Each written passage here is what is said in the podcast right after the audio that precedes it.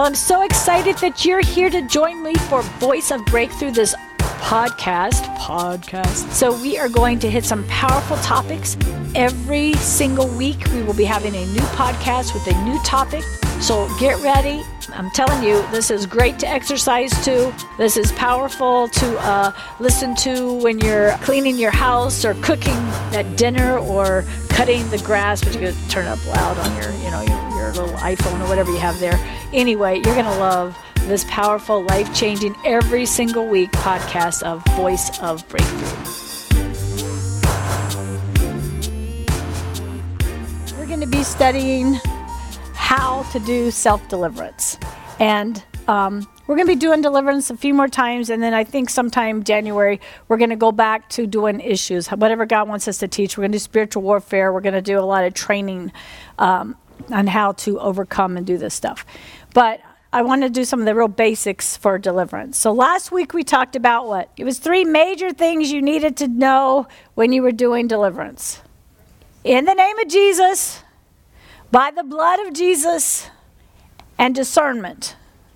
Amen. And that you need to always get the person who is going to go through deliverance if they're in, if they have enough reasoning still in them to tell you who, who is the Lord of their life before you start.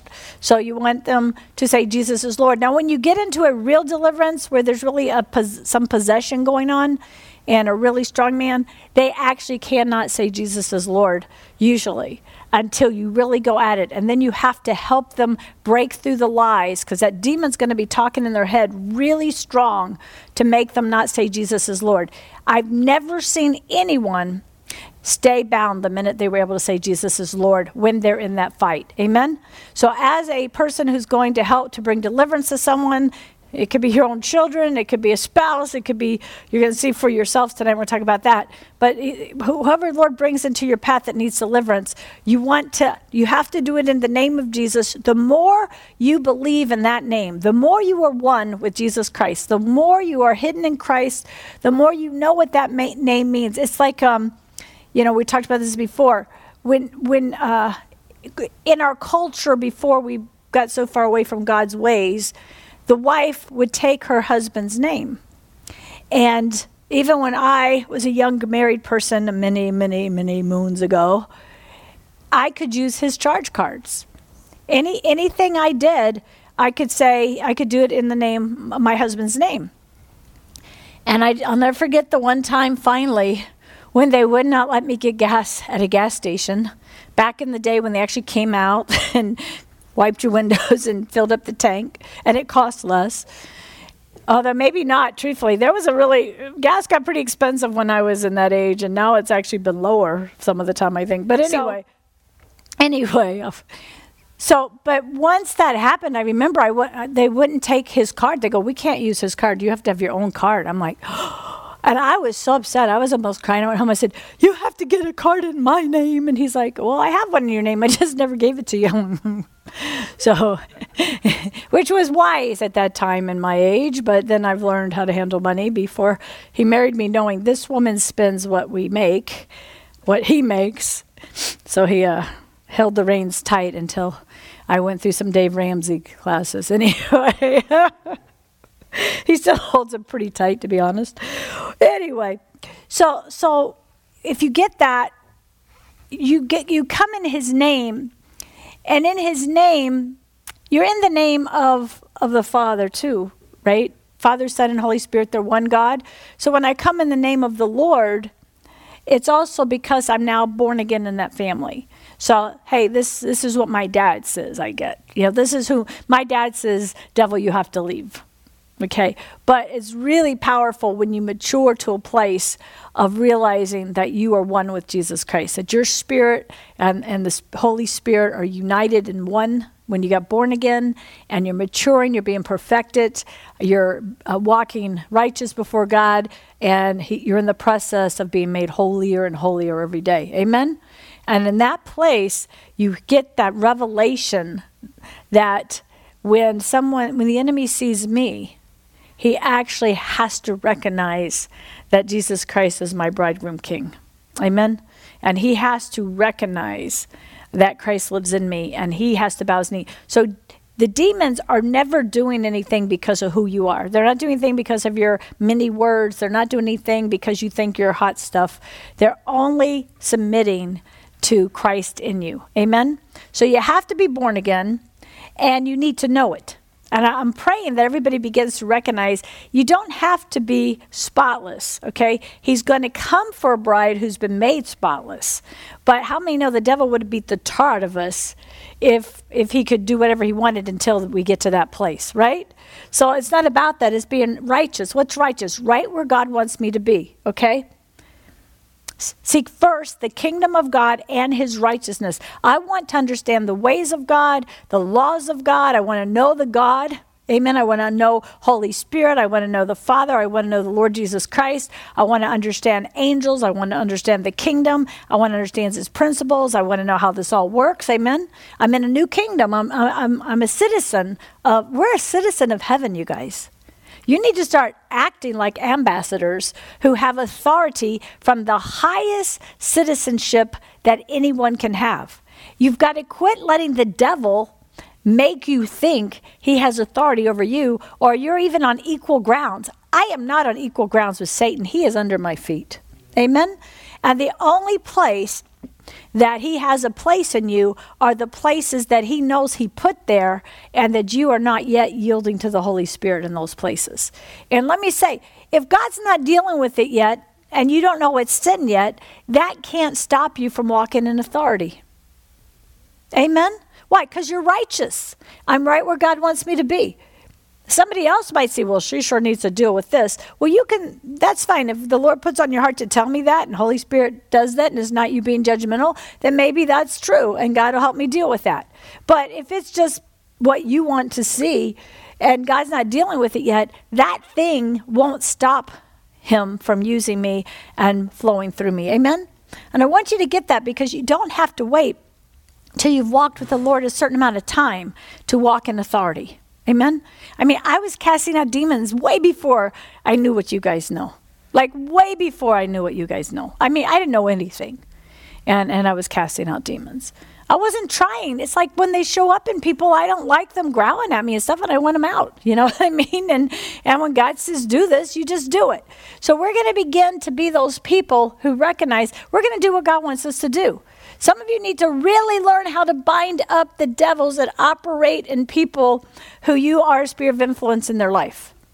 Amen. Maybe they don't want God yet. Maybe they're living like the devil. But when they come into your house for this uh, Christmas dinner, just take authority. In your nice prayer, this will get everybody so happy. In your nice prayer over dinner, just go ahead and say it. God, and I just take authority over every demonic spirit that wants to mess up this dinner. And I thank you this this Christmas celebration is about Jesus. And I bind every other demon from operating in this house today in Jesus' name. Now, if they all get upset and look at you in the mouth fall, say, Well, if you don't have a demon in you, you don't have to worry. and if you do, you don't have to worry today.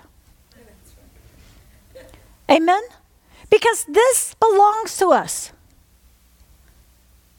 Now, sometimes I do it more under my breath if it's like, you know, somebody there who might get upset.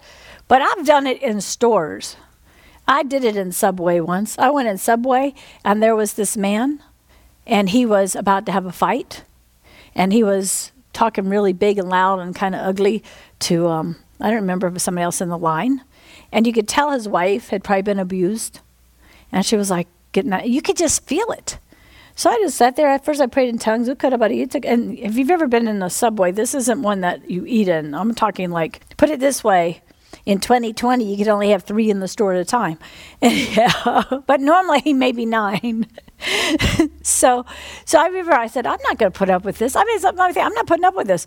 So I started praying. First, I just prayed in tongues, some not out loud, crazy loud, but eh, and then I just said, Father, I just come against the spirit of, of aggression right now in Jesus' name, and I bind it in Jesus' name. It has no authority. There'll be no fighting in this place. I break it up.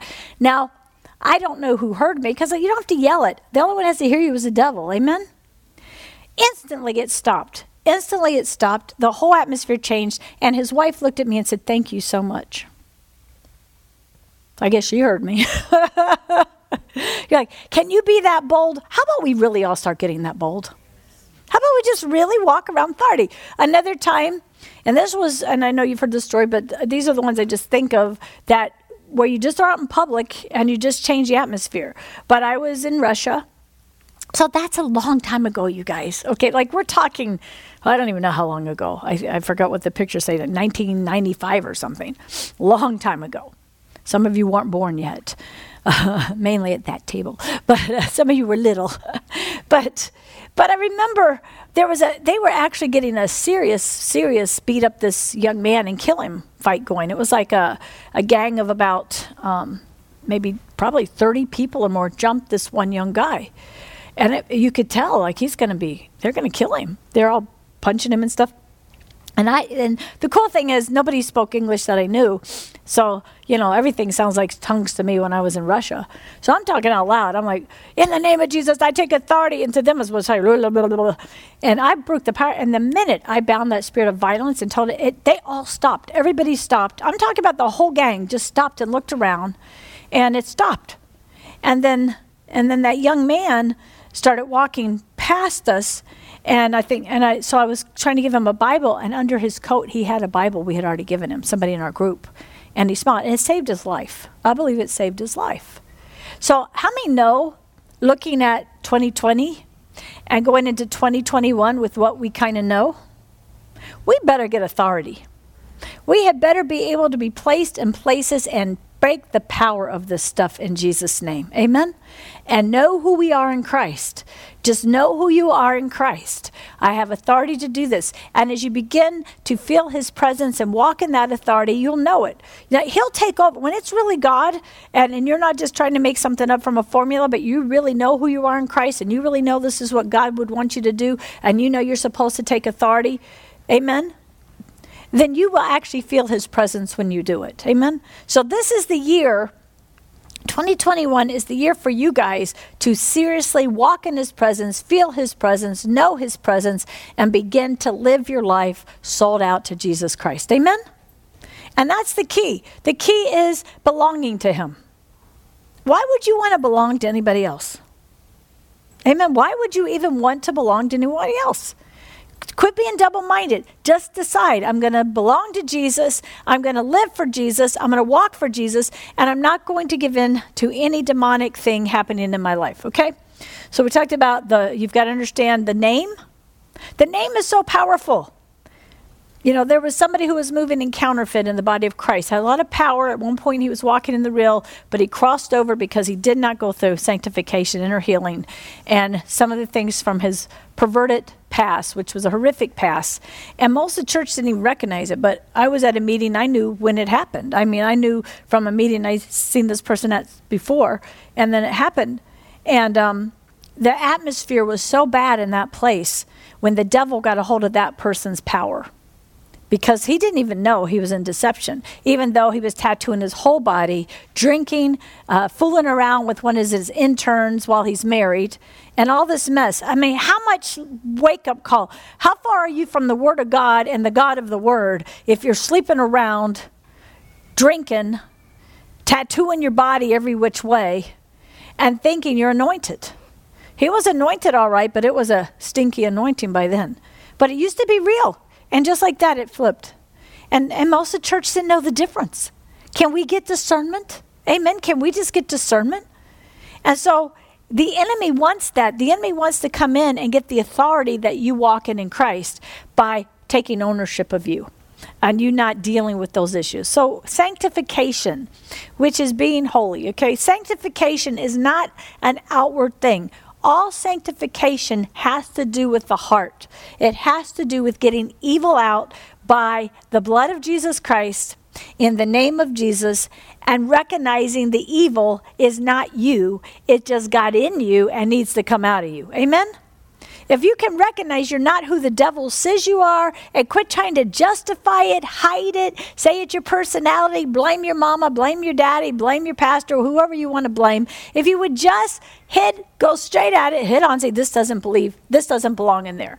I know we've talked about this before. We're going to talk about it tonight because I want to kind of make this in order for people who, who get this online and they can say, okay, that's pretty that's pretty simple. She's really explaining how to do this. So you're still going to need, you've got to recognize who you are in Christ. And to recognize who you are in Christ is a true understanding of what, why you do it in His name. Think about it. If He's not in there, you can't do this. Does everybody get that? If He's not in there, you can't cast out a demon. If he's not in there, all you can do is try to change your behavior in the soulish realm, but you'll never change the spiritual issues. Amen. You'll never change. That's the self-help stuff.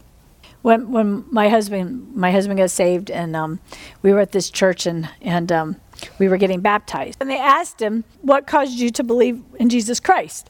Remember, guys, the word says, ladies, it says you can win your husbands without a word by by how they've changed, by their good works, how how they're doing. So my husband got there in the baptismal swimming pool. We were at a hotel, this church met a hotel. And he said, "Well, her."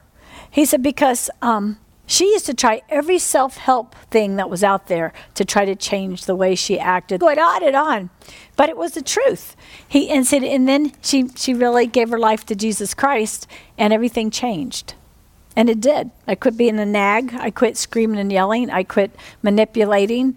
I quit trying uh, to win every conversation, thinking that was winning when all I was was closing him down. And so he really, really got won. My husband seriously got won by me being quiet and being changed by God's power. Amen. And so I just want to encourage everyone. That's how the Bible tells a wife to win her husband. And that takes a lot of faith because we like to talk them into everything. I think you can win them into going deeper in God. I think you can win them into uh, wanting the deeper things of God because they just watch your life. No one knows you like your spouse and your kids if they live at the house. Amen. Um,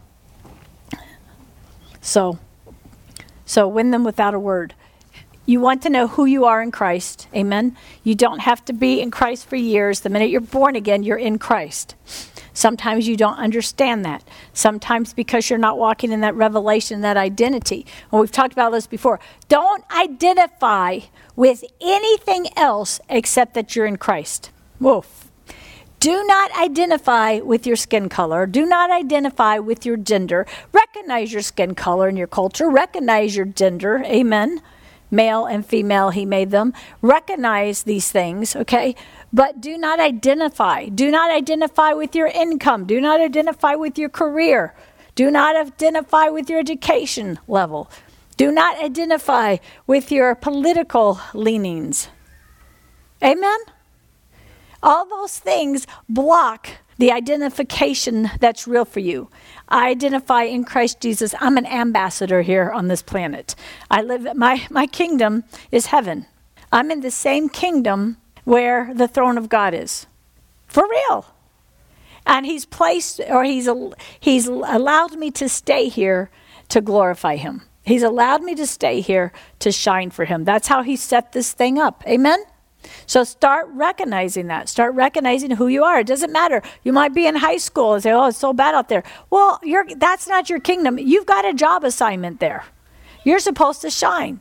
You'll be amazed how many people know you're different when you're different, but not self-righteous, not haughty, but just really just a person who reveals Christ. You'll be amazed at how many people will come to you and start telling you all their problems.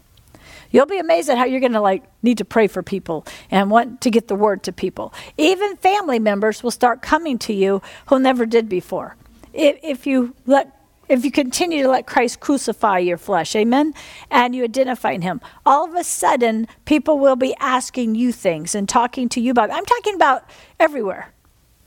I mean, I had a, a realtor who was selling me a house, and before we hardly we saw the one house, but the first time that her and I were, were alone at the house where we were doing paperwork, she just told me all the stuff she went through. You would have never guessed it.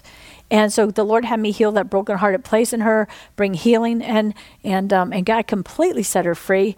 And she never wanted to marry again because of something that happened to her in a marriage. And I just saw where she's engaged and happily engaged. And and I'm thinking, Lord, I just met that person for a couple of days to to sell a house, And within um, the first time that it was just her and I signing papers in the house, my husband wasn't there. The Holy Spirit just came and and just opened that door for her to cry. And she said, "I can't believe I'm telling you this. I've never told anybody this. I've kept this in. It was such a, a hard thing that she had gone through." And do you see what I'm saying? The person, you don't have to try to make the person on the plane beside you talk to you. If it's God and He has you there, they will turn to you and they will say, So tell me about your family. Oh my goodness, okay. All right, here's the one that always works with me. How many children do you have? I'm like, Oh Lord. I know if He has them ask that, they're going to hear the whole story about Lauren and that she's in heaven and the whole thing. They're going to hear it. The people in front of us are going to hear it. The people over here are going to hear it. One time I had a whole airplane crying. It was a small plane, but almost everybody in the plane was crying. They almost all wanted to clap by the end of it because the man who was sitting beside me had just lost a baby. I didn't know. I didn't know. At the very end, this strange man, he hugs me, he's crying, and he said, Only God could have put you here. I just we just buried our baby and we had no idea how to trust God again. And the whole plane was like crying and booing and clapping. it's like, God, you're so good. Come on, you guys. Are y'all ready for 2021 and to live this life and walk in this life? And it's not about you. Get over that. You don't need it to be about you because you no longer live. Amen. But Christ lives in you. He's the hope of glory for the world. He's the hope of glory. He is all that matters. He is amazing and wonderful. And the only reason to stay alive after you're born again and you have life is to glorify Him. That's the only reason you don't stay longer because you need inner healing. You, you still go to heaven if you need inner healing. Amen. You would even go to heaven if you need some deliverance, as long as you're born again, right? You stay to glorify Him. He says, All things work together for good to who? To those who love Him. What does that mean? You obey Him. How do you obey Him? When it says something in the Word, you say, Yes, sir. And then when He begins to speak to you about specific things, you say, Yes, sir. Amen. And you obey Him. That's how He tells if you love Him. And then you're called to his purpose. What's his purpose? His purpose is his your, his purpose is for you to glorify him. His purpose is for you to love him. For people to know you love Jesus. Do y'all get that? If his name is lifted up, people will be drawn.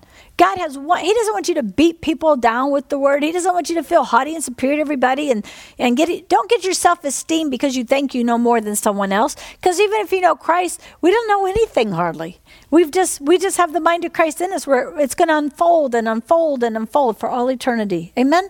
So it's like it's like Lord, just go ahead and crucify me quickly. Amen. So that people can see you in me. Your family will mostly get saved because because they're going to be the ones that only God could have done this. Amen. But you'll start seeing when you're really re- when God's when you've really walked out in faith to begin to do true deliverance, you're going to begin to watch people drawn to you. You're going to begin to watch people asking you questions. You're going to begin to see people know there's something in you that they need. Amen. And so begin to expect that. Begin to expect that God's going to set you up in divine visitations where you're going to be talking to people and ministering to people. And then uh, really get into his word so you can hear his voice amen? So you know what he says and how he says it. And, and just really just keep these things. It's in his name which is it's because of my relationship with him and what he's done for me. It's because of his blood he died for my sins. He died to set me free. He died for the sins of this person I'm bringing deliverance to. He died to set this person free from these demons. He said he came to undo the works of darkness. Amen. He came to undo the works of Satan. Amen. How many know deliverance is a straight out undoing of demonic works? Amen. So Jesus already paid, whoa, he already paid for us to bring that promise to other people. Jesus, you already paid for this. See, we don't have to pay personally with long trials with look what i've been through with you know we don't pay to walk in authority and power. Amen? He paid for it. He paid for it we receive it. He paid for it we receive it and and I, I will say I haven't finished reading this book because this is one of those books that's so loaded with Holy Spirit that I read a little and then the Holy Spirit does some things and I go the Word. But it's one I think it's called um, How to Receive from God by Kevin Zadai. And I really, really uh, encourage you to read that book. Um, and, and read it slow. It's not about how fast I get through it. It's about how much is, is God's word and the revelations getting in me as I read this book. Amen? But, but it's really good. I, it's a really good book to help you to begin to walk out wherever you are and say, I'm going to do this, okay? Let God continue to sanctify you and make you holy. Get rid of the thought that you're going to be perfect because you went to a conference or you're going to be perfect because you, you know, came 20 times to Tuesday nights, okay? Perfection is an ongoing process for the rest of your life. Amen? And when I start to think, if I'm thinking about, okay, mm, if I if I look at deliverance as okay, now I never have to worry about that again. No, I never have to worry again because I know Christ. Amen. I don't I'm not going to worry. Well, what if there's something still in there that would lead you back into a trial? Well, guess what? God knows it's in there, and if I'm yielded to him, he knows how to get it out. Amen. He's not asking you to try to go through a checklist so that you can feel okay that the devil can't get you. Amen. Because you're never going to feel okay, the devil can't get you based on a checklist. You've got to know God is going to take care of me. God is in charge of this. God knows how to get me where He wants me. Amen? How many know that God got you here? You didn't come here on your own. Amen. And if you've stayed any length of time, you know God's kept you here or dragged you back in over and over and over. Amen? Because this this is real preaching. I'm not boasting. This is not itchy ear teaching. We we I don't think I do any itchy ear teaching because because I just do what he shows me. Amen. And I have a heart to see people set free because of what he's done. Amen. God has given me a heart to take the hard fallow ground and make it into good ground. And a lot of you have gotten to a place where you're now good ground and you're going to begin to see um, multiplication in your life of, of fruitfulness and blessings and the power of God. And, and I believe we're actually, I believe in 2020, we've actually entered into a season where everything is going faster than it's ever gone before. We're getting closer to the return of Christ. I mean, here, a revelation he gave me uh, either yesterday or today, I can't remember for sure It was either early this morning or last night, but um, and I was just hanging out with God some. Let me just say, this has been an intense time. I told you this on Sunday. This is such an intense time if you're a watchman. Which what's a watchman? It's a prophetic person who is catching all what's going on in the atmosphere and how to pray and how to direct things and what to post and what to do and how to get people praying and interceding for God's purposes. Amen. Get rid of the concept that everything is God's will. If everything was God's will and the earth looks like this, how many know? How many know something's wrong if that's God's will? I mean, if, if that's the kind of God he is, then yeah, but it's not. A lot of what's on the earth is the devil's will. Amen? How many know child, sec- child trafficking is not God's will? How many know corruption is not God's will? Cursing is not God's will. Sickness is not God's will. How many know we see more most of that than we see God's will? Right? That's because God set this up where we have to bring His will to the earth. And the church has got to wake up. And she's starting to wake up. That's why the whole church waits for this bride. So I've been thinking, well, Lord, the enemy is pushing your hand with this whole thing that's been happening in 2020 so that you won't have your harvest, so you won't have your bride. So he's trying to push past all that to make you come again based on the book of Revelation. The Lord said, no. He said to me, He said, You know, until my bride is ready and comes in full agreement with the Holy Spirit and yells, Come, Lord Jesus, I can't come. So Satan is actually, it's more like trying to take us into the dark ages again. Close the church down, take away Bibles, pervert everything so he has more time on the planet, not less time. I thought, oh my goodness, I didn't see I didn't see that. The, the, Lord's like, Cindy, I can't come like I cannot come until the Holy Spirit has prepared a bride without spot or blemish who says, Come. In complete unity at the very end of the age. So if Satan can stop a perfected bride, which will stop a harvest, then he's not going to hear that come anytime soon. How many want our generation or at least the generation after us, to be able to be that generation that has made herself ready, yielded to Holy Spirit, and Christ comes, and we go into the thousand year reign with Christ. Amen? And that's the Lord's will.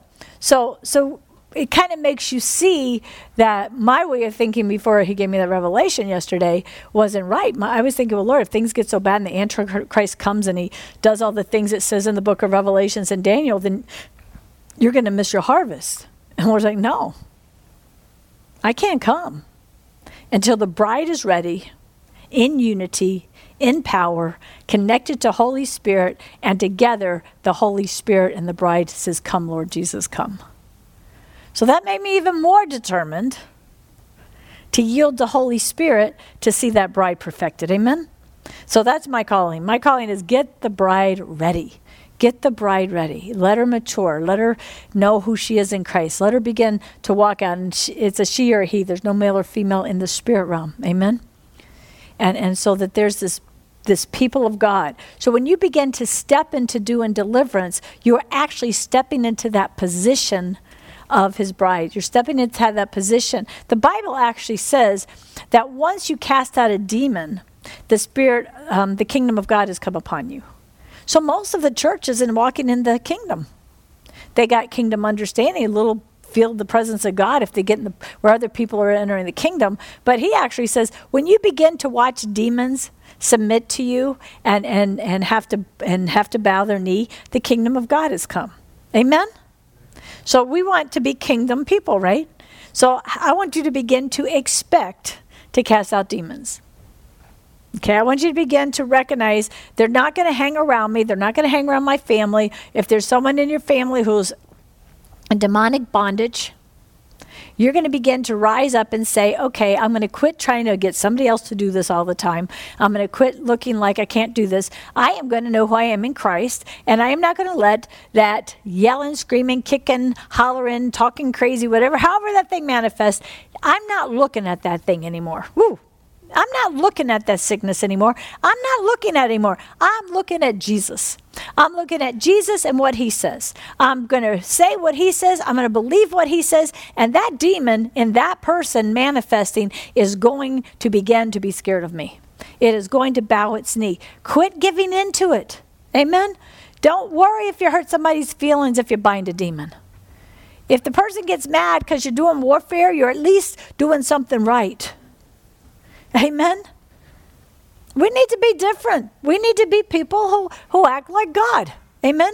Jesus didn't have any troubles that come out of him. Amen? Paul and them, they're walking around town and, um, and preaching and teaching the gospel and, and converting people. And there's some crazy little girl um, who's into pure witchcraft who's going around saying all the right things but with the wrong spirit. Let me tell you what, there's a lot of that in the church. There's a lot of people going around saying all the right things but with the wrong spirit. And Paul couldn't take it anymore. He was probably waiting for the Lord to say, okay, you can do something about it now. And he cast a thing out of her. He made a, I think, a um, magician go blind. He's like, I'm not putting up with this stuff. You want to make witches and people who move in witchcraft afraid to be around you. Who knows what she's going to do? Who knows what he's going to do? Amen? I mean, God is like, He's the vengeance, the day of vengeance of our Lord is one of the things that happens in the very end times. I believe we're entering into that. All right. So, we're going to learn to take authority. We know it's in His name. We know it's because of his blood. Amen? And we know he has to have lordship in the life of somebody who's going to stay free. You can cast demons out of people who are trying to kill you or something who aren't saved. But if that person doesn't accept Jesus Christ as Lord, that devil will be able to come back seven times worse when you're not there. But you still may have to do it sometimes. Amen? and Holy Spirit will show you. But if somebody's attacking you, you need to do it. Okay, I'll give a, cre- a wild example. These are true examples, okay, of my in my life. I'm not telling you from somebody else's book. I'm telling you from what I've walked through. Just so you can start to understand, we're living in a really demonic age. We we had the Harry Potter movies come out, that put demons in about every kid in school. About every elementary age kid got some demons because they watched that. Not to even talk about all the cartoons that all look like demonic stuff. So we're, we're not just, we don't have to go to another country. We don't have to go to a um, undeveloped country to find people demonized. We got plenty right here in the U.S. of A. And many of them seem to be um, in politics. Amen. That's what I'm not going to worry about it. But he's he's he's interesting. Okay, we were having this meeting. We had probably about hundred people there. Back in the day when I was young and wild, can you imagine? Um, I was standing on a chair, so I was taller than everybody in this. It was in a hotel conference room. All the chairs were lined up, and this man. This is right around the Columbine time when everybody was wearing trench coats and acting crazy. And this man came in, and um, he's pretty far back. The, the, it was a lot. It was about twice, um, at least another uh, one fourth bigger, longer than this room. And and he, so he's in the very back, and I'm just being me and chatting, and we're all having a good time. And back then we had a we had a pretty big group, and we had some people who were still not quite sanctified, who been in jail before and were black belts. And, you know, we had a pretty rough crowd that liked to hang out with BD Frashes um, from their younger days. And um, so this guy comes in and he's basically saying, um, he said he was Satan. So I, I just, you know, I'm just like, oh, come on in. It's all right. You know, it doesn't matter. You're late. And he's like, and he, and he said, he said something like, he said, well, he's Satan. And I said, um, I was like, okay, this, and that was a little scary. You could feel like pff, demons come off of him when he said it. And everybody's kind of looking. And I said, don't flatter yourself. so, because, um, you know, he wasn't that full of demons to consider himself Satan. And um, anyway, so, but but I started, my, my legs started shaking. You know how if you ever get that kind of scared thing? Because I'm sitting up there like bullseye, you know, and he's got his hands in his trench coat pockets. And he's walking up the aisle and he's saying something like, What are you going to do about it? or something. I'm saying, I can't remember the exact words. And it was so cool because as the minute he began to curse, everybody, without being told to, began to sing or uh, sing. I think they were singing out loud, and they drowned him out. And then they quiet down, and then he'd start to curse, and everybody starts singing again. It was really cool. And um, so finally, and so finally, I can't remember. Um, but I guess just two angels came, or maybe one, because you couldn't see them, they were invisible. And I watched this man get picked up off the ground, about this high off the ground, like his feet were about that high off the ground, maybe higher. And I watched him. I couldn't see what was doing this to him, but it had to be angels.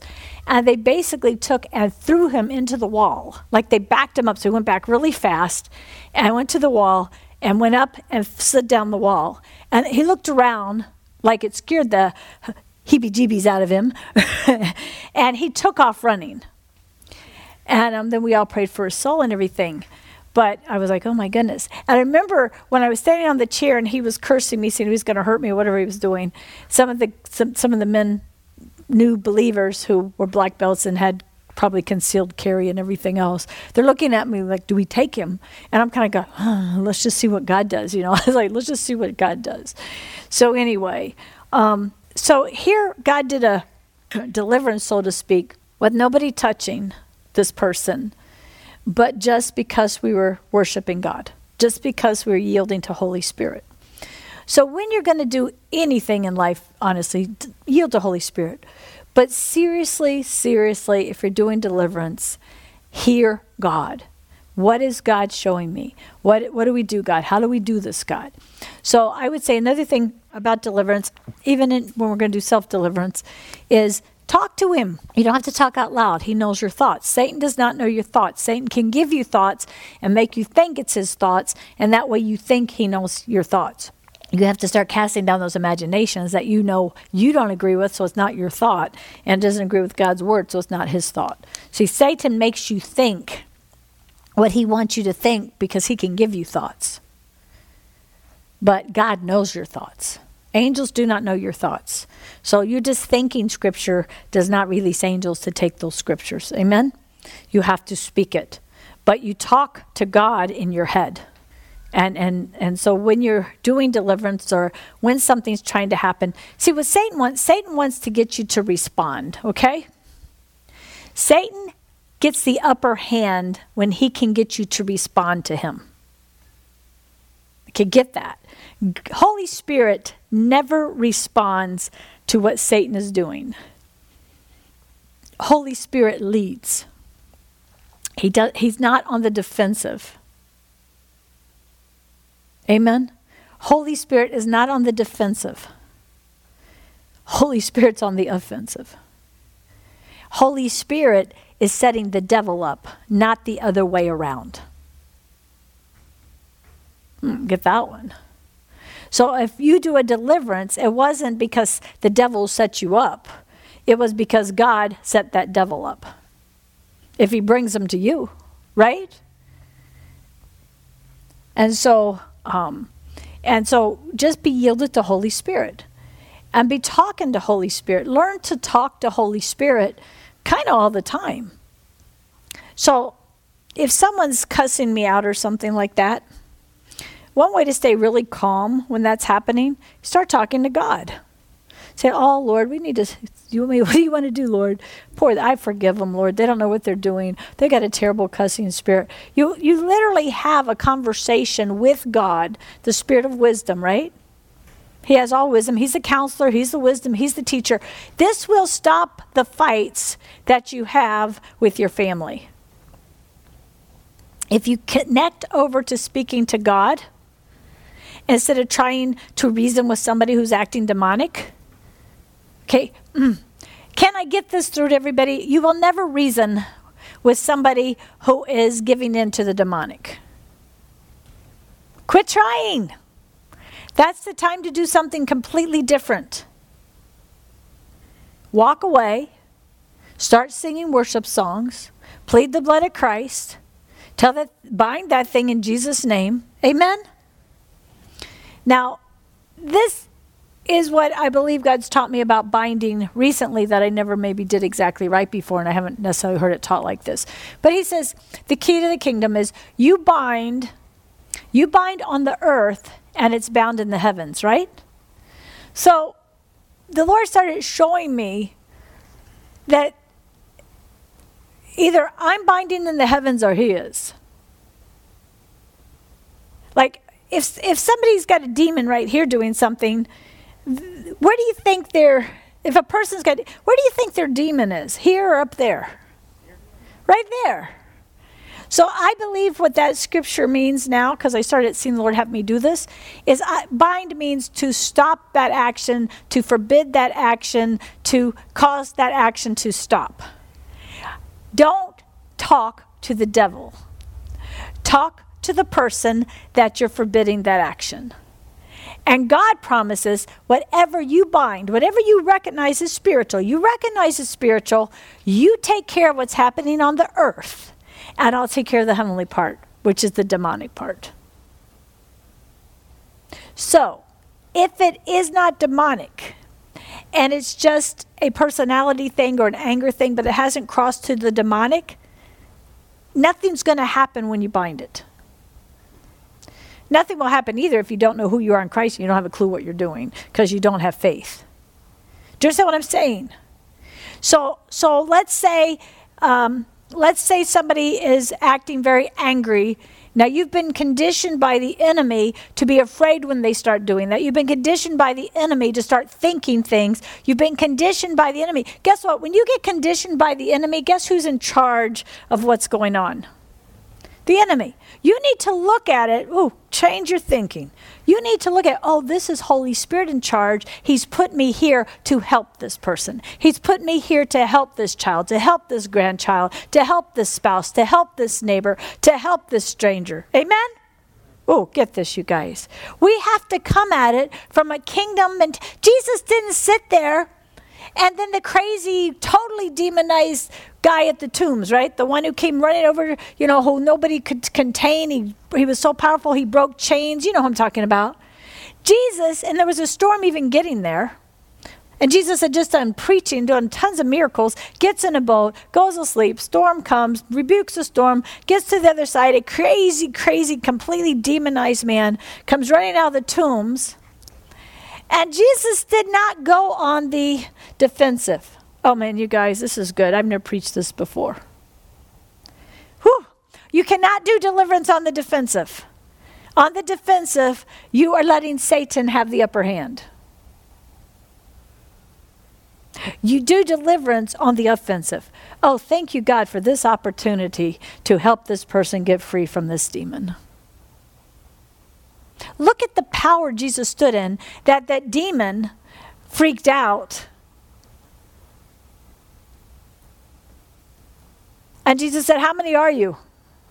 I'm not sure if it's that same demon, but I'm just different, just different things you can look up on the scriptures. You can go read the Matthew, Mark, Luke, and John and see the deliverance scriptures. Do you see what I'm saying? But Jesus just stood there. He didn't freak out. And I'll be honest, many times when I've done deliverance and I wasn't even thinking about it, it just happens. Because God is not on the defensive. Holy Ooh, this is good. Holy Spirit is not on the defensive.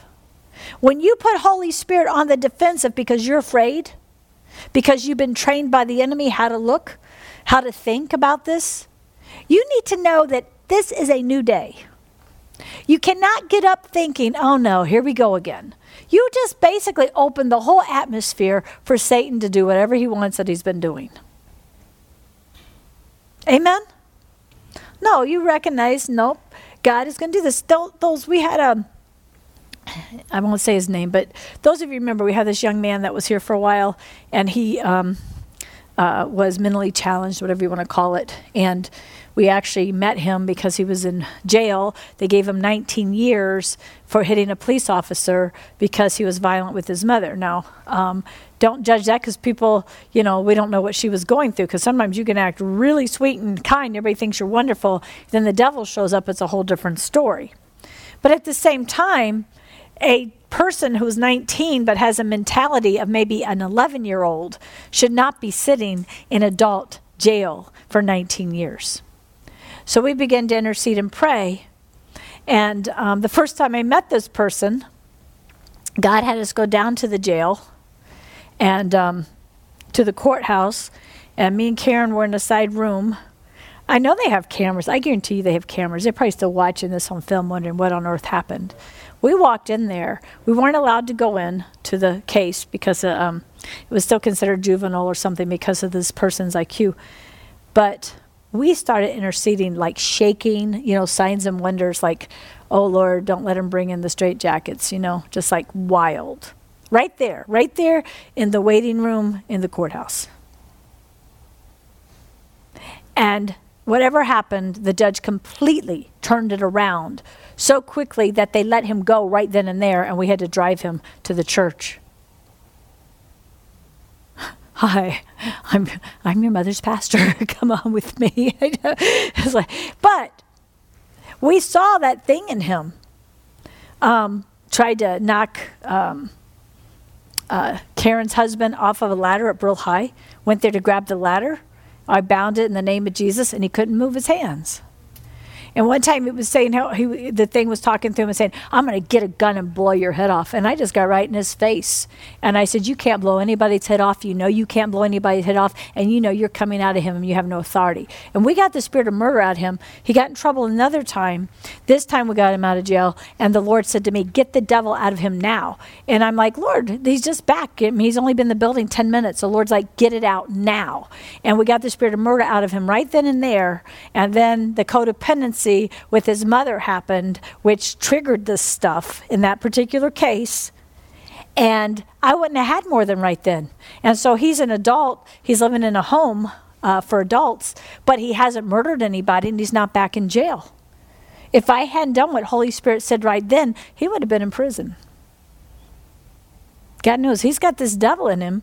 He, he's so frustrated about whatever's going on, whatever he's thinking, whatever has happened. I'm not blaming anybody. It would be very difficult for anybody to be in these situations, so we don't judge each other. Amen?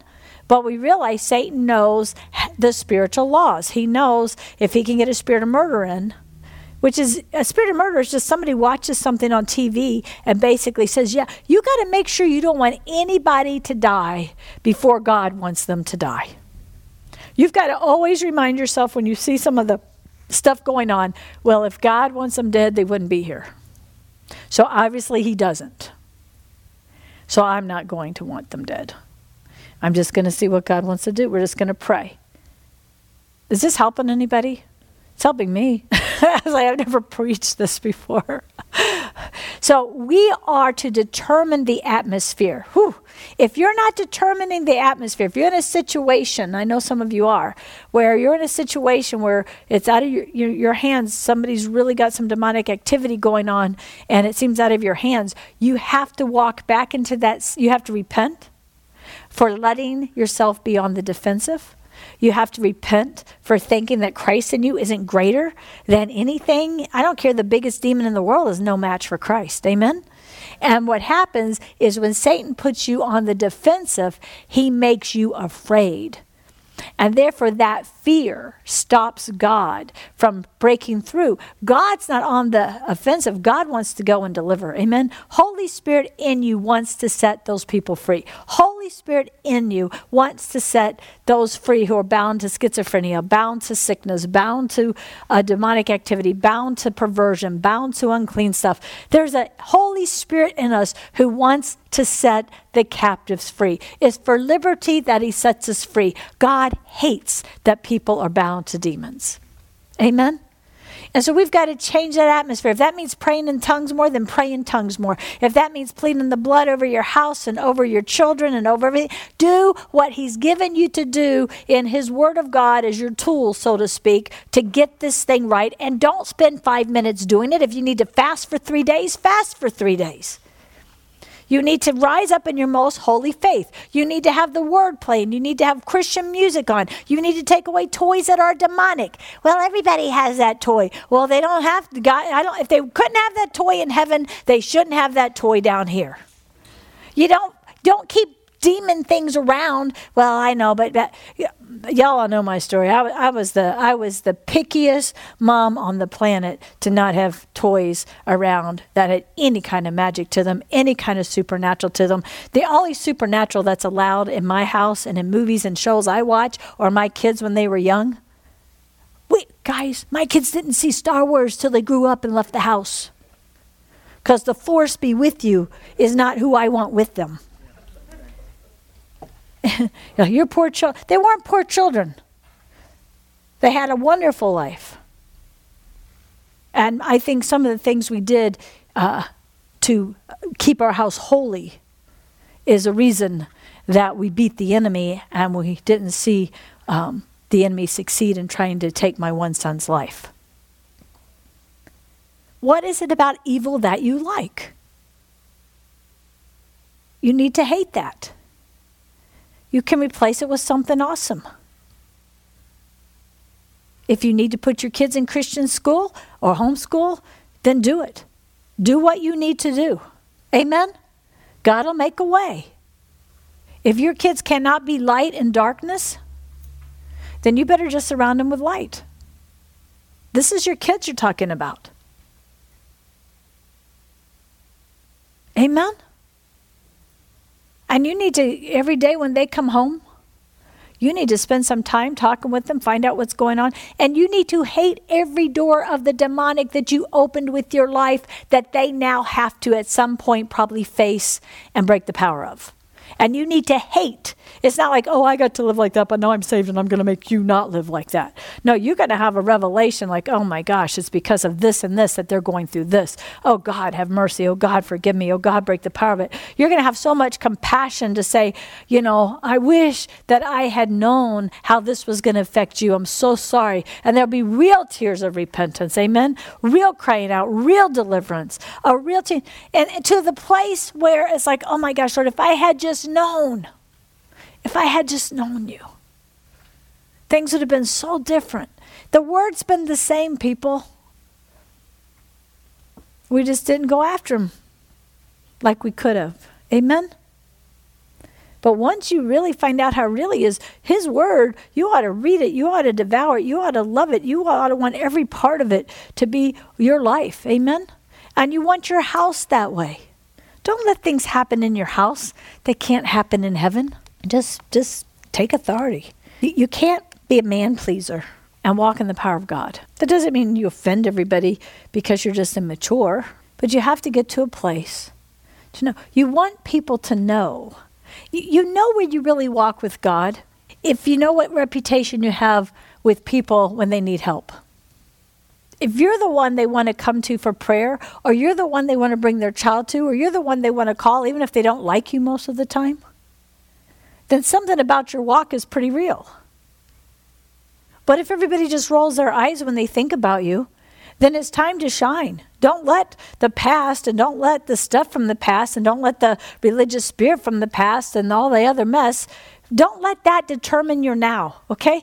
I'm telling you, I feel this. When you leave here tonight, you leave here knowing this is a new day. If you haven't already figured that out, that you're not going to let your children this Christmas bring up your past in a negative way. Well, see, and, and you just are going to have to say what God wants you to say, and you're going to have to bound. So, so I want you to understand this binding thing a little better, because you never see in Scripture, right, where Paul says, "I bind that," or you don't see it demonstrated the way we've taught it. I believe it's because it means more standing up to that spirit that's operating, recognizing it, and taking authority over it. And God says, if you do that, on earth, He'll take care of the spiritual, He'll take care of the heavenlies. Now, if you want to say the heavenlies part two to make sure it's done, because that's how we all kind of learned, then fine. But I actually believe now when I say that won't happen in this house, I'm doing my part. And in the name of Jesus, that won't happen in this house. That does not happen in this house because of who we are in Christ Jesus. And God then says, okay, she, she just found that. Now, every demonic angels go, every demonic spirit that was just bound, you go make sure they're bound. In other words, you go and don't let them operate. You go stand guard over that. So we do the earth part. See, this is what I think we've all tried to do everything in the spirit and never speaking any boldness into the situations. So let's say you're in a situation. Let's say, let's say we don't want this to happen, but if someone's in a situation and, and, let's say some man is coming to, to hurt you or molest you or something, you need to be bold to say, in the name of Jesus, you cannot touch me. And God says in his word, you got to understand this though in faith, then, then those demons are bound. Then those demons are bound. And that's what happened that night with the guy that the angels threw against the wall because I wasn't bowing to it, I wasn't listening to it, and, and I was learning this. But it was like I knew you you can't do this. I when I told the people, no, don't handle this in the natural. What I was really saying is, and when I said you can't do that, you're not Lucifer, you're not Satan. What I was speaking stopped his intention because God took authority in the heavens, which is the demonic realm, right? The spirit realm, over what I was not permitting. But, but get it. I'm not permitting it in the name of Jesus. Not like just somebody saying, oh, don't do that, don't do that. No, you've got to know what you're doing. You have to know that you're speaking from faith and power. So you speak to that mountain and you tell it to be cast into the sea. Amen? You speak. If you have a child that is very, very disruptive and very hurt Yes, you want God to heal those hurt places, right? But you shouldn't be abused in the process of getting to that healing. You're going to have to just stand and say, You cannot hit me in Jesus' name. While you know that there are angels right then released to stop those demons that have been assigned to that person because of their abuse or whatever's happened to them in their life. We're not pretending that's not real, right? But we don't have to work our way up to binding and loosing. I've watched it work, not even understanding it this clear for years. I've watched people just completely stop what they were doing or yelling at me or anything else because I would just bind it in Jesus' name. But what I believe God has been teaching me recently with all the stuff we've been praying is no, you need to see what's going on in, on the earth. I told you to take care of the earth, and I'll take care of the heavenlies. What you bind on earth, I bind in the heavenlies. What you loose on earth, I loose in the heavenlies. We've been trying to bind and loose in the heavenlies while not looking at the actions on the earth and doing our part vocally. Amen? To just say, no, you will not hit me in the name of Jesus. But you got to know. Do you understand?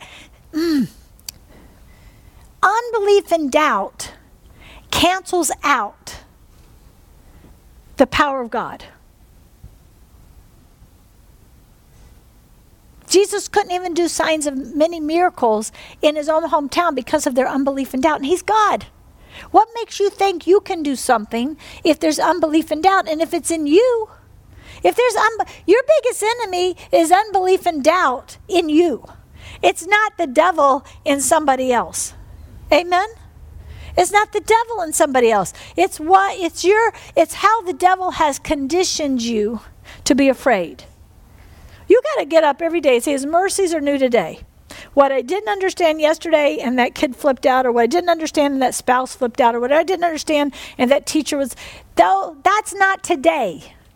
Today Lord, heal all those hurt places. Heal where I was abused with that. Heal where the enemy seemed to win. Heal where I didn't understand these things. And mean it. In the same time, now that we're getting into the topic for tonight, which is self deliverance, you have to get the log out of your eye before you can touch the splinter in someone else's eye. So if you've got locked up anger and passive aggression and demons operating in you because you never went before the throne of God and really forgave your father or your mother, if you took on something to handle your bottled up anger but it's still there, you will have a very difficult time convincing the devil that you can stop that anger. Amen? See, these are spiritual laws, they're real. Everybody prancing all around. They think they can do it all. Wait till the first devil tries to beat your tail. Amen? You don't operate in fear, but we are his people who are sanctified. We go from glory to glory. We have to deal with self deliverance. We have to get anger out of ourselves. We have oh, we have to get rid of how we handled things before Christ. When I talk to somebody and they had a completely messed up childhood, and they're like, Well, I didn't think it was that bad, then you are delusional. And you have a coping mechanism that will block you from having a deep walk with God. It will block you from walking in any authority because you think that thing works. Amen? You might have this, I don't get mad at anything. Well, the Bible says to be angry and sin not. So there's something counterfeit if you're never angry. Can I get an amen? You need to ask God, what did I take on to not be angry when I should be angry? Because that thing's going to be a wall. That's like a devil who owns you and says, Nope, no emotion here. No, nothing real here. Nope, they've got this. And you know what? When you think something you took on works, What's going to make you think it's not working? When the devil does whatever he wants to do with that thing that he owns to hurt you. See, I look at it this way I don't care if the rest of the world thinks that something I took on is great. If it's not from God, I don't want it. If I took on something to not face something that happened to me in my past, if I took on something to seem tough when somebody abused me or hurt me or whatever, and everybody else will think, oh, they're so tough, oh, they're so, that never even bothered them. I still don't want it because it's not Holy Spirit. And I promise you, anything the devil gives you is going to try to affect your sound mind, is going to try to affect your health, it's definitely going to affect your uh, relationship with God, it's going to affect you walking in authority, it's going to affect you feeling the presence of God, it could open you up to religious spirit. Amen? False spirituality. Can y'all get that? If it isn't from God, you don't want it. Okay. But you cannot be afraid of what your mama had or your daddy had from the devil. You cannot be afraid of what the devil's made you do before. Because then you'll take on spirituality for the wrong reason. It's fear based to try to stop them. You can't stay away from the spiritual gifts God's given you because the devil got a hold of them at one time. If you're a seer, you're a seer. What does that mean? You see in the spirit realm. Yeah, if the devil gets it, you got schizophrenic. They'll call you schizophrenic. Yeah, if the devil gets it, you'll have terrible nightmares and things that you see. Do you think God's going to take away the gift because devil got in? Or would God like to make that a really cool gift? Where you'll know that, oh man, look at the angels in this room.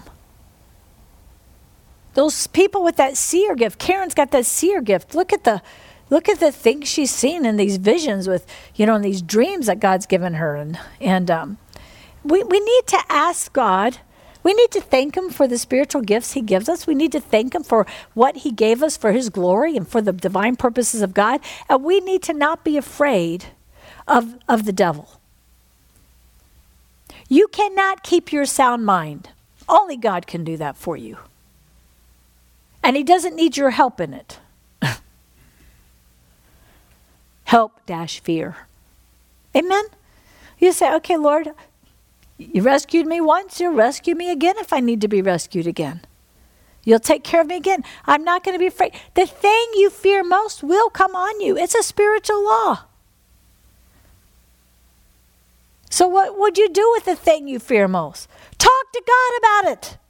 God, I really fear this that really was rotten when I went through that. God, that was horrible when I almost lost my mind, or when I had that disease, or when I um, got into that relationship with that person. That was horrible. We need to trust God. We need to trust that He's a counselor. Amen. We need to trust He's a comforter. We need to be okay to open up the things that happen to us and talk to God about them.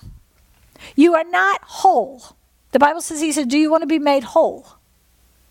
You're not whole until you let God into those areas where somebody hurt you, where somebody molested you, where somebody cursed you, where somebody yelled at you all the time, whatever it was. How many know we know how to forgive around here? Amen? Amen. Yes. So when we do self deliverance, you, you just go through these steps. Uh, you already know this. You already know you're going to forgive that person, right? Why? Because we understand the way to forgive that person is to recognize they don't know what they're doing. And I know you guys have heard this, but if y'all knew how powerful this teaching is for people who haven't heard this, Jesus, Jesus on the cross said, Father, forgive them. They do not know what they do. And I said to God when I was reading this, wait a minute, wait a minute, wait a minute. I know it must be true. Can, can we all do this when you read the Bible? God is right. He's really not asking for your input like he's going to change his mind. Like, oh, day, I should have take that out. He doesn't do that. So, so when you ask God something, it's for you, not him. And you want him to give you revelation, okay? Revelation is God revealing something about himself, usually from his word. That's revelation. God, I need you to reveal, maybe this is a better way to even word it. God, I need you to reveal to me something. Holy Spirit, I need you to reveal. Because right here, I know it's true because it's your word. It says, it says that um, Jesus forgave them because they did not know what they were doing. When I look at the scenario here, they were yelling, crucify him. They knew that would kill him. So I know I'm wrong because your word's true, but I need a revelation to understand how could a bunch of people be screaming, kill him, crucify him, and then him say, forgive them, they don't know what they're doing. And then you all know, but the people watching this don't. And what does he say? Uh, the revelation was They did not know what spirit was operating. They did not know what Satan was doing behind the scenes. They did not know how they were set up. They did not understand the spiritual side. So they didn't know what they were doing. Now, how many know for every single person who's hurt you, abused you, attacked you, cursed you, anything else, they did not know what they were doing? Amen? They didn't know. So we can forgive the exact way Jesus was able to forgive. Amen? So we can always forgive, right? So if I can always forgive, then I know that I can go talk to God about it. I know that he says, Father, forgive, um, Father, forgive us our sins as we forgive those who trespass against us. In the Lord's Prayer, he's already taught us how to forgive. So now, now I can go and talk to God about a mother who screamed at me, or a father who abused you, or whatever the, whatever the thing is, amen? Or a boyfriend who was wrong, whatever, whatever. There's a million horrible things Satan's up to, right? But no matter what that horrible thing is Satan was up to, I now know I can go into the throne room of grace and I can talk to God about it. And I can say, God, I do forgive that person because they really didn't know what they were doing. I get that. And I need you to make me whole.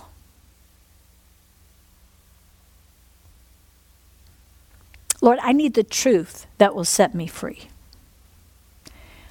So I'm holding your hand in this, God, and I'm going to be listening when I hear preaching and teaching.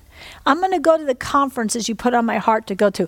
I'm trusting you because I'm asking, I'm knocking, and I'm seeking. You're going to set me completely free. Amen? And then he does it. You might find yourself at Nags Head in a crow's nest. Beautiful weather, gorgeous stars. And then God totally heals you and sets you free from something you've had for years. Now, you weren't figuring out how he was going to do that. Amen?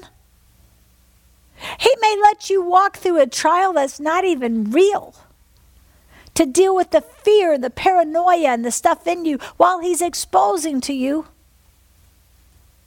how corrupt our government is. You would have never thought of that. How many know if it's really God, you probably couldn't have figured it out and thought of it anyway? How, how many can really say that? Like, God, He could take you to Africa and give you a roommate who can't stand not to say what God says, even if they know it's going to make that person really upset. Have backup in there. So there's somebody there to say, no, listen to her. It really helps. I mean, has anybody else noticed it's really usually not easy? Human counseling, for the most part, is what? Like we talked about Sunday. If you didn't hear Sunday's teaching, you ought to hear it. It's so powerful. It's earthly wisdom. It's all they can do. It's all they know to do. It's not evil. It's not it's not beastly. It's not devilish. It's all they have. If they've got you on meds, it's earthly wisdom. They, they don't know what else to do.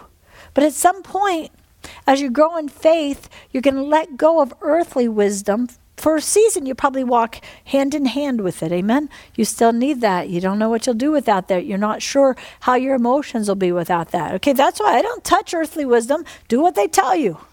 But as your faith builds and it's real, you're going to step out, and that earthly wisdom is not going to be there anymore. It'll be Holy Spirit wisdom. He'll say, Do this, let's do this, let's go here, let's work with this. Amen.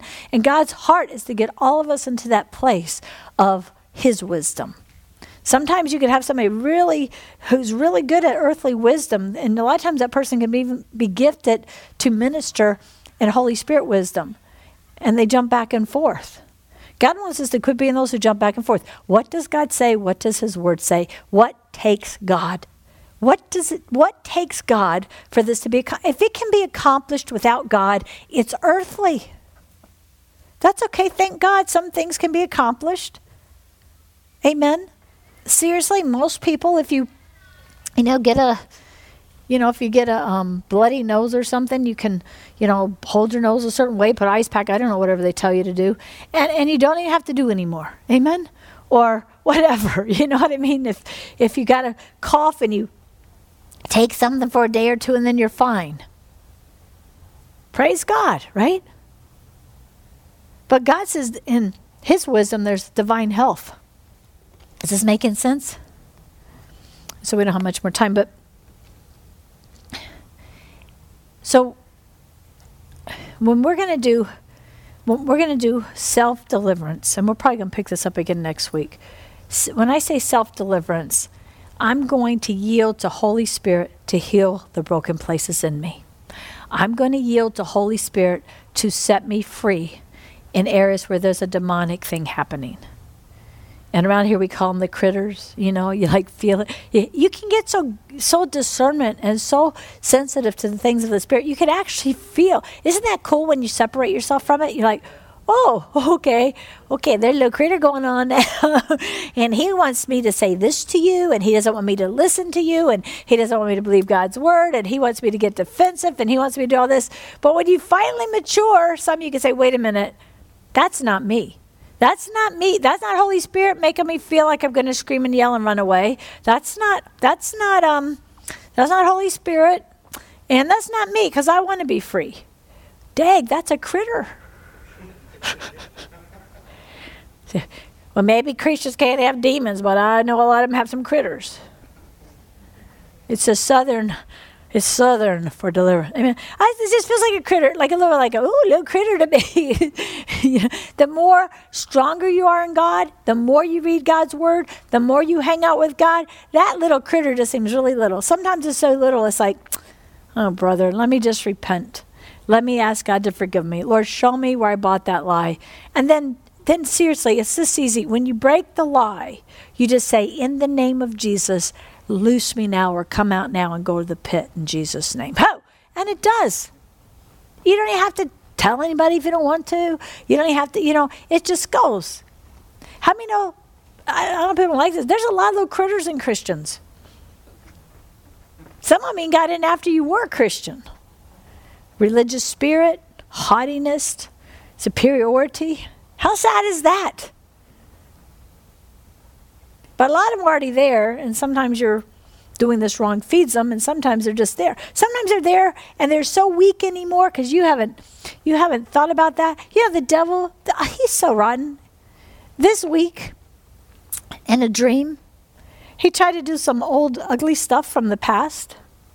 I'm like, you got to be kidding me. And I told it to get away in Jesus' name. Who do you think you are, devil? I am not going to go along with that and say, because I'm asleep. I'm probably talking to quite a few men in this room. You don't have to give into unclean stuff because you're asleep. You want your spirit man to get so strong, he says, wait, this isn't God. Wake yourself up, pray in tongues, tell your wife to pray for you. But believe it or not, we live in a world where the enemy attacks women too. And oh, this, you know, I was like, wait a minute. Don't you get near me, devil. In Jesus' name, I send you to the pit. Angels, come and get this creepy devil out of here in Jesus' name. Give it the punishment of Satan. How dare you come near my house? I, said, I haven't had you try something stupid like that in years. Tries to give you a dream that starts off kind of spiritual and then gets kind of seductive and then try it's like ah, mm. you want your spirit you can get so strong in your spirit that you can take authority over it in your dream and turn the dream around and send it to the pit in your dream. But you can always wake up and take break the power of it and not give in to it. Amen? That's self-deliverance or stopping it. You might not have delivered yourself there yet, and you still struggle with some of that mess. Well, then you need to start waking yourself up. I don't care if you got work in the morning. God's big enough to give you grace. Get up, repent, renounce it, ask God to clean up every filthy thing you've ever been involved in, any unclean thing, break every generational curse, take authority, ask God for holiness in your house, break the power of anything you ever saw, and fight. Fight. Self deliverance, if it was a real stronghold in your life and a stronghold in our culture, might take some fighting. And punish that thing. Give it the punishment of Satan. Where's that in the word? Ask anything believing, and it'll be done for you by your Father in heaven. I just figure it's got to be the worst thing. Right? Well, do you think it's fair that a demon that gives you a headache goes to hell to the same exact place Satan goes? Yeah, I think so. I'm a child of God. I'm gonna make those little peon demons like more afraid than the baby. Like, uh, uh. Does it work? I think so. I hardly ever, almost never, have a problem. Let me say, when you go to a hotel or something, you go in there and you command every demon out. You don't know what was on that TV before you got in there. You tell it to go in Jesus' name. And if you forget to do that and you start having those weird dreams and stuff, you say, Wake up. Hey. All you ladies go on retreats together, get up. Hey, everybody get up. We're cleaning this place out. In Jesus' name. You know, I have I have the beach house that we rent out. I can't decide. It's against the law for me to even say who can and can't go there. But I'm going to tell you what, their devils are going to run into some big angels when they go there. But every time after somebody leaves, I break the power of anything that went on or tried to go on there against God and His Word. I ask God to bless them. I pray for those people. Everybody loves that place. Even even people I know were up to no good. I'm not afraid. I'm not on the defensive. It's like when those demons start to get that person up those steps to that house, like, look at the big angels hanging out around this house. You know, oh, we are not going to have a good time. We are just not going to have a good time.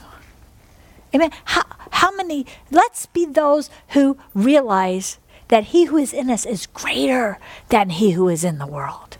The devil should be afraid of you. I hear people say, when you wake up, I want them afraid of me when I'm asleep. And the only thing that can get in the way of that, there's only one thing that can get in the way of a devil being afraid of you you serving the devil. If you're not serving the devil, don't worry about it. You got this. If you are serving the devil, start to ask yourself why.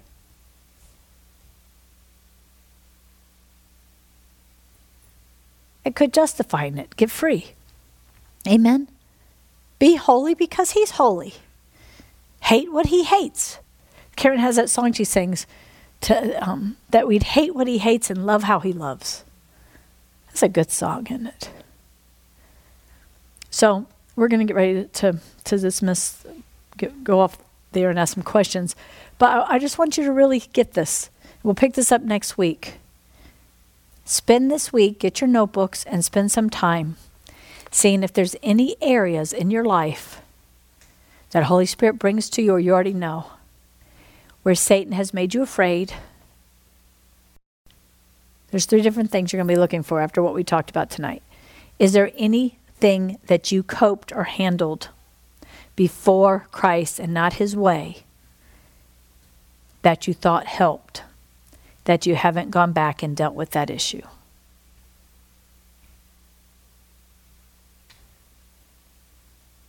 It's mm, you're not going back to deal with an abusive parent or an abuse of anything to hate that person, to hurt that relationship. You're going back to get free. Amen. God already knows what happened. He already knows what spirits were involved. Amen? He's not trying to make you not like somebody or hate somebody. He already knows you know how to forgive them. He wants to heal you. He wants your prayers for that person to be more powerful because your prayers are not righteous towards that person to see them set free. If you had to take on something to handle being in that relationship that you've never renounced. Do you understand what I'm saying? You're going to be able to rescue them from hell, possibly, if you ha- walk in with God and really deal with it. Does everybody get this? Before we knew Christ, before we understood some of these truths, we didn't know how to go there. There should be nothing you can't face. See, I, I, the devil could not torment me with the way Lauren died in front of me, my daughter, because I wasn't afraid to walk into that place and talk to God about it. Amen? I trusted God to heal me. I trusted God to take uh, those pictures and turn them around to truth and what He was doing. And I didn't take on anything else to handle what the enemy has done. Amen? Now, there were other things in my life, like um, my dad was like a really cool guy, and we all looked at him, put him on pedestal, but we didn't realize, you know, he's kind of a bully. You know, he's like, you know, tough. He was he was kind of tough with stuff, and he got in trouble with the law and all some. And we all thought that was kind of cool as kids. Well, you don't think it's cool when all of a sudden it's showing up in your kids. Their attitudes. Amen? So we had to repent. The Lord said one time, you need to bring your father off that pedestal that you placed him on. And then let me bring some healing. Let me show you how, how I am as a father. And that's not that's not coming against him. Let me let me go ahead and say this. Oh, There's a lot of people who've put politicians on a pedestal, either rather from from the one who's president now to civil rights leaders to other people. There's nobody who can be on that pedestal, not your mama, not your daddy, not a president, not a world leader, not even a preacher. There's nobody who belongs in that place but Jesus Christ. Amen. Everyone else is human. Everyone else has failed. Everyone else has shortcomings and also gifts that God's given them for his glory. And God's not asking us to look up to people, He's asking us to look up to Him and to forgive people their trespasses as we forgive those who trespass against us. Amen. Amen. He he wouldn't say that we had to forgive everybody who trespassed against us if he didn't know everybody's going to trespass against you. I don't care how good your mama was. At some point, she trespassed against you. I don't care how wonderful your daddy was. At some point, he trespassed against you. I don't care how great a mom you think you are. At some point, you trespassed against your children against your spouse. Amen. Can everybody get that? Let's bust enabling and codependency and realize I handled that wrong because I didn't know how to bring God into it. And I did it in my strength, and now it's backfiring on me. Amen. It's like it's just called let's grow up. There's only one God. Woohoo! Father, Son, Holy Spirit. And we can, by His grace, go back with him and watch everything get healed and set in order. And sometimes we have to do things and talk to people, and it hurts. And y'all have all heard my story, so I won't say it again. But I had to really confront my mom about something that she had done when I was younger. And I already knew what she would say and how she would say it and how I'd be yelled at and everything that would happen. But God said, You're going to do this. I said, Lord, I've already forgiven. I already know. He said, You're not doing it for you, you're doing it for her. You're doing it for your relationship. You're going to bust through that thing. Oh my gosh. There's almost nothing harder once God's really healed you and set you free and you don't want to rock the boat. Before you let the boat sink, you didn't care if it ever came back up. So it wasn't like you weren't trying to sink a boat. I'll sink this boat. I'll put the hole in the boat myself. Bye. I wasn't the one trying to bail the water out of the boat.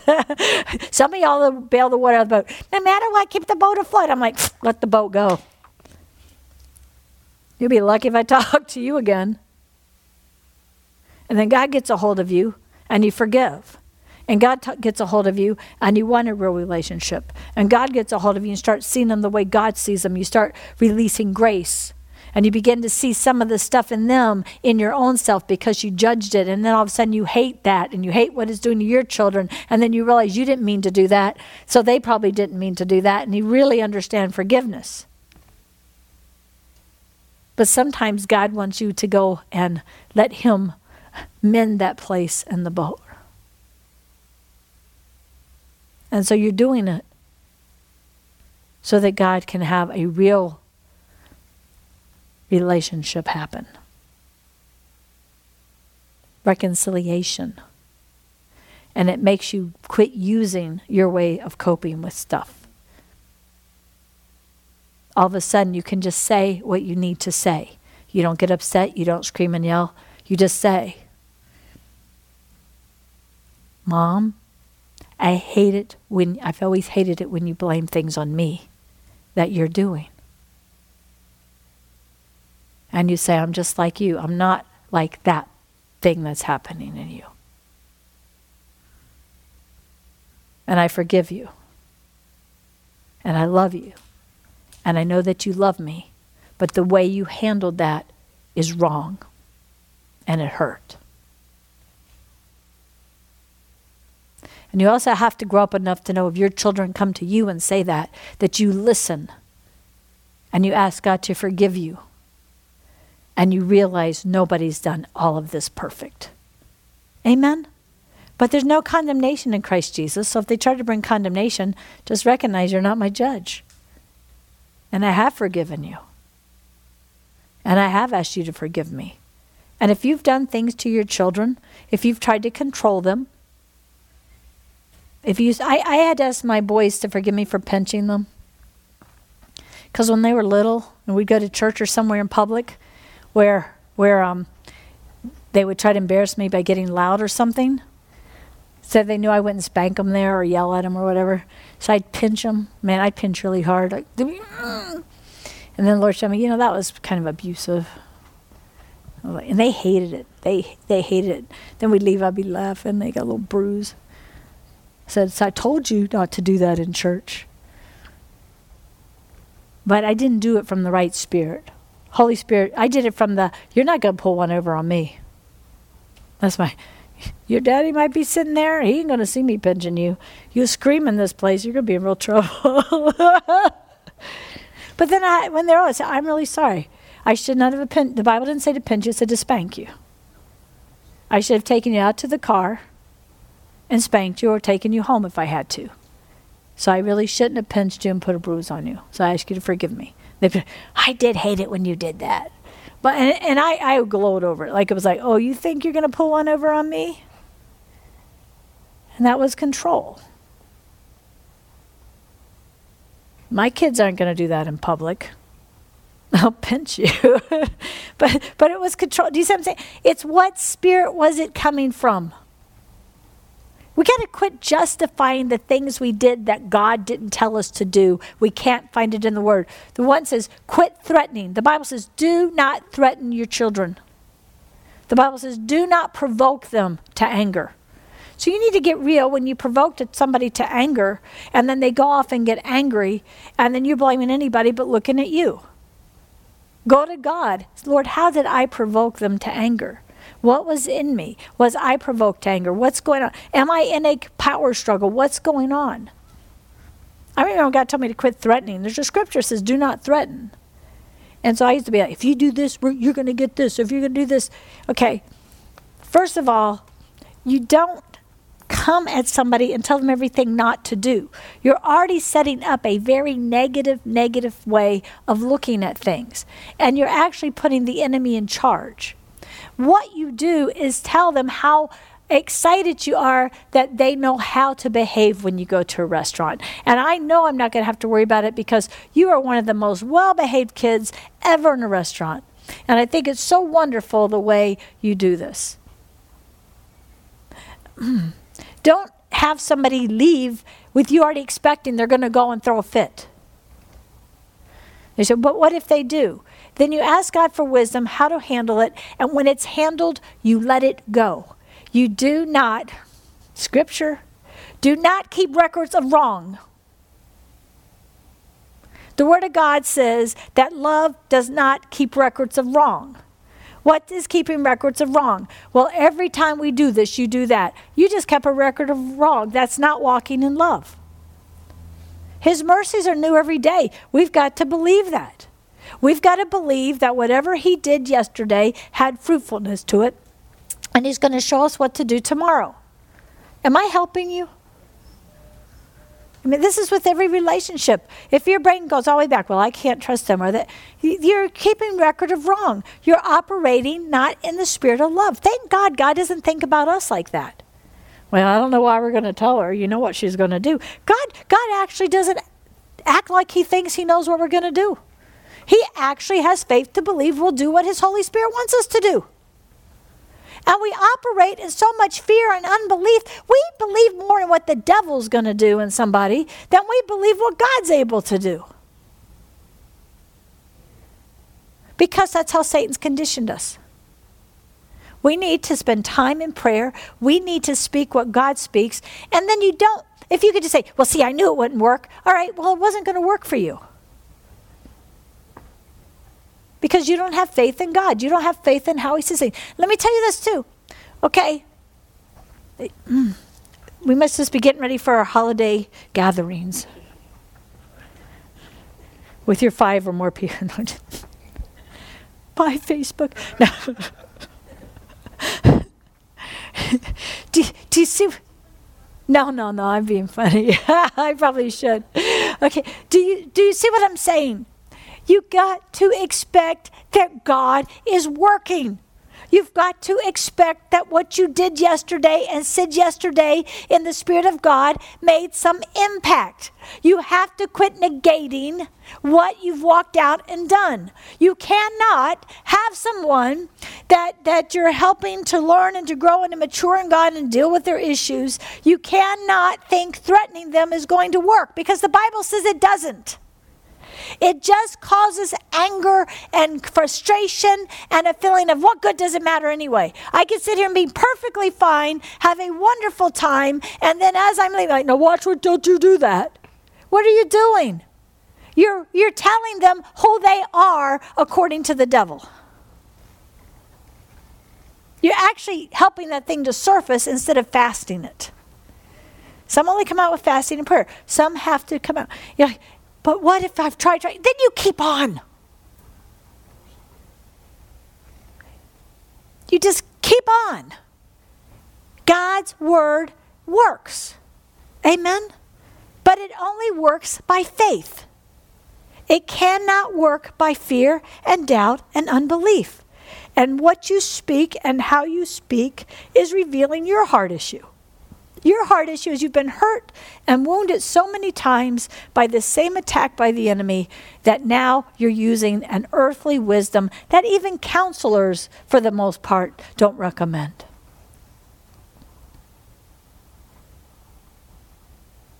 You have to walk in faith and you have to persevere. I had to believe that Mitchell's blood levels were going to go up to the right levels. I went years never seeing them go up. But I went into every single doctor's visit for real, believing this was the time they were going up.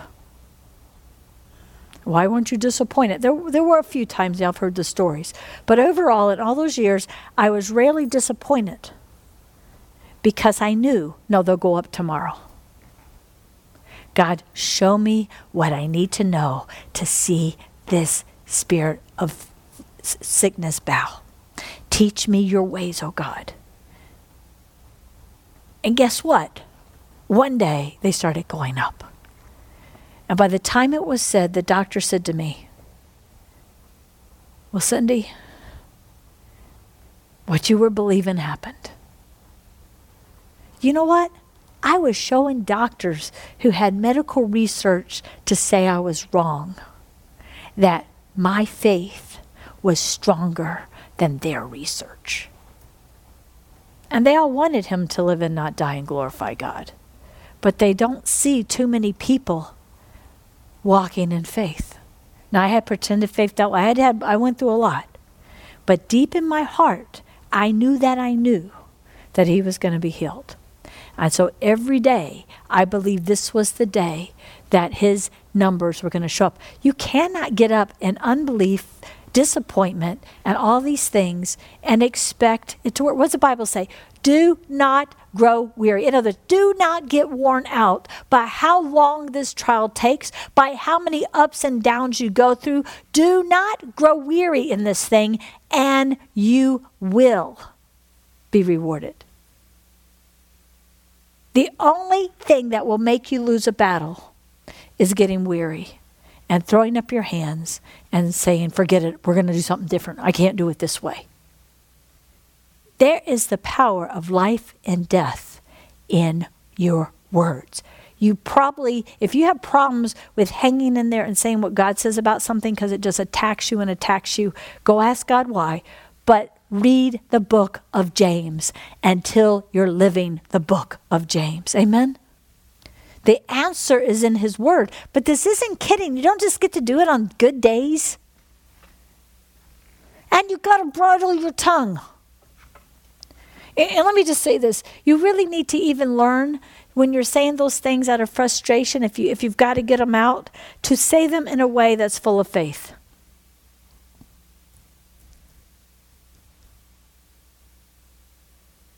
So when Mitchell would be sick, and he would be sicker, and he would be sicker, if you talk to me about it, and that's anybody here, anybody anywhere, you never heard me say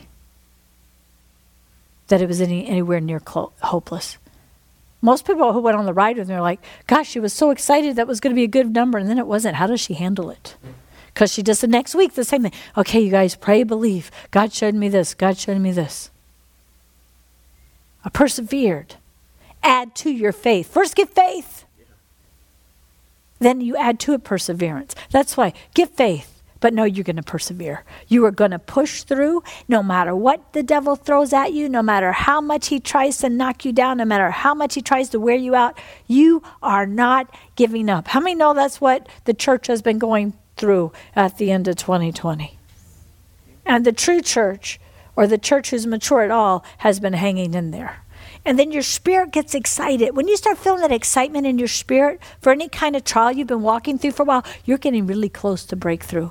You're getting really close. It's like, I'm not weary anymore. I want everyone here, as you get ready to leave, and you've been in some trials that are persevering, that's trying to wear you out, you've been believing a long time, I want you to leave tonight with a knowing. I'm not exactly who I was when I walked in this place, and I am going to persevere, and I am not going to get weary, and I'm going to be excited to see what God is doing in me, through me, and what He is going to do in this situation. And I am not going to look at how long I've been in this situation. You've probably been in this situation so long because you didn't know what to do. It's not because it was that hard. so as soon as you're not doing what you were doing, and you start dealing with how God wants you to deal with things, it could be over like that when Satan tries to wear you out, you're adding to your faith persevering. It's a real trial. It means Satan's allowed to wham you, try to redo this, try to do that, try to get you off track, and you've got to stay steady. Mm-mm, nuh-uh, mm-mm. I watched you, God, I watched you keep him alive when the devil said, he, the doctor said there's no way. I watched you heal his eyesight when they said he was going to be blind. I watched you do this. I watched you put all that. You know, he, he didn't, for Mitchell, he was short, short until he went to college. He had to have a pillow to sit on to drive. And here's this little kid going off to college. And we prayed. And God, thank God he got into honors into the honor dorm so he had his own room. Because how is this little kid going to go in college with all these big men? He grew two feet his first year in college. He was like this because he didn't know how to stand. He's not anymore. it's like stand up straight, stand. But he grew so fast. Any time in that, I can say, well, it's okay if he's short. I didn't say that because God showed me he's supposed to be the height of his dad. The other one's like, why didn't you pray that for me? I said, well, you're the height you're supposed to be. Everybody doesn't have to be tall. you're just the height you're supposed to be. so be happy. You see what I'm saying? You don't give up. You guys know this. If you've been in this church any length of time, I've been here 20 years or more, I, I persevere. You know that because I persevere with you. I persevere. I persevere. I hang in there. I can pray. I cry out. I want to see you get the victory. Amen? Because Holy Spirit in me is giving me the grace to believe you're going to overcome. Amen? Because it's already been promised. It's already been promised. You're not fighting from a, oh, I don't know. You're actually fighting from victory. It's like you're fighting knowing you've won. And all he's asking you to do is hang in there until the reality of that breaks through in the spirit realm. And you need to see it that way. You need to see, you need to smile at the situation. Count it all joy. I'm counting this joy because you're you are going to get saved. Glory to God. yep. Debbie said they're cussing at that table. Gonna get saved. I, I used to tell I would tell people, I know you're going to get saved. Don't even say that. Doesn't matter. I already know it. I already know you're going to get saved. I remember when one of my children went through the rebellious thing. I don't even know if I believe. I said, It doesn't matter what you believe right now. I heard you prophesy when you were three. God's in you and He's not coming out. One day you'll catch up with the revelation that He's in there. Amen? Be a people of faith. Be a people of faith. Come from faith. The same God who saved your behind once will save it another once or twice or three or four times if He needs to. Amen? The same God who took care of delivering you will continue to deliver you. He never gives up on us. He's amazing. Thank God he's amazing. Thank God he wants to give us the grace to reveal how amazing he is. And you cannot rescue yourself, so quit trying. You cannot protect yourself, so quit trying. You cannot stop the big bad devil from attacking again, so quit trying. Just hang out with Jesus and know he's got this. He's got this. And cast down imaginations and do all the things you've been taught and fight the good fight of faith. And you'll win. So, Father, we just come before you, Lord. Lord, I thank you that this room is full of overcomers. Lord, this room is full of men and women who have walked the walk and have overcome and who are not who they used to be. And Lord, we are changing from glory to glory. We are seriously learning, line upon line, your word, precept to precept, your concepts, your heart, the way you see things, God, your revelations. And we are entering into the next level of glory as individuals and as a ministry and as part of your body. Lord, I'm excited that 2021 is a brand new beginning for many people in this room. And it's going to be an amazing year of not just breakthrough, but breakthrough happening now and then running with everything you've called them to run with, to run the race set before them. And we give you praise for all that you're doing and that everyone will have that knowing to do this your way. In Jesus' name, amen. Amen. Now, if you love this teaching, then you better say you love this teaching then we want you to check out our web at beautyforashes.org. There is so much teaching there, and there's a resource uh, library there. And also check out my Facebook page at Cindy Foster Beauty for Ashes Ministry. We'd love you to partner with us and come along for the ride into the apostolic. God bless you.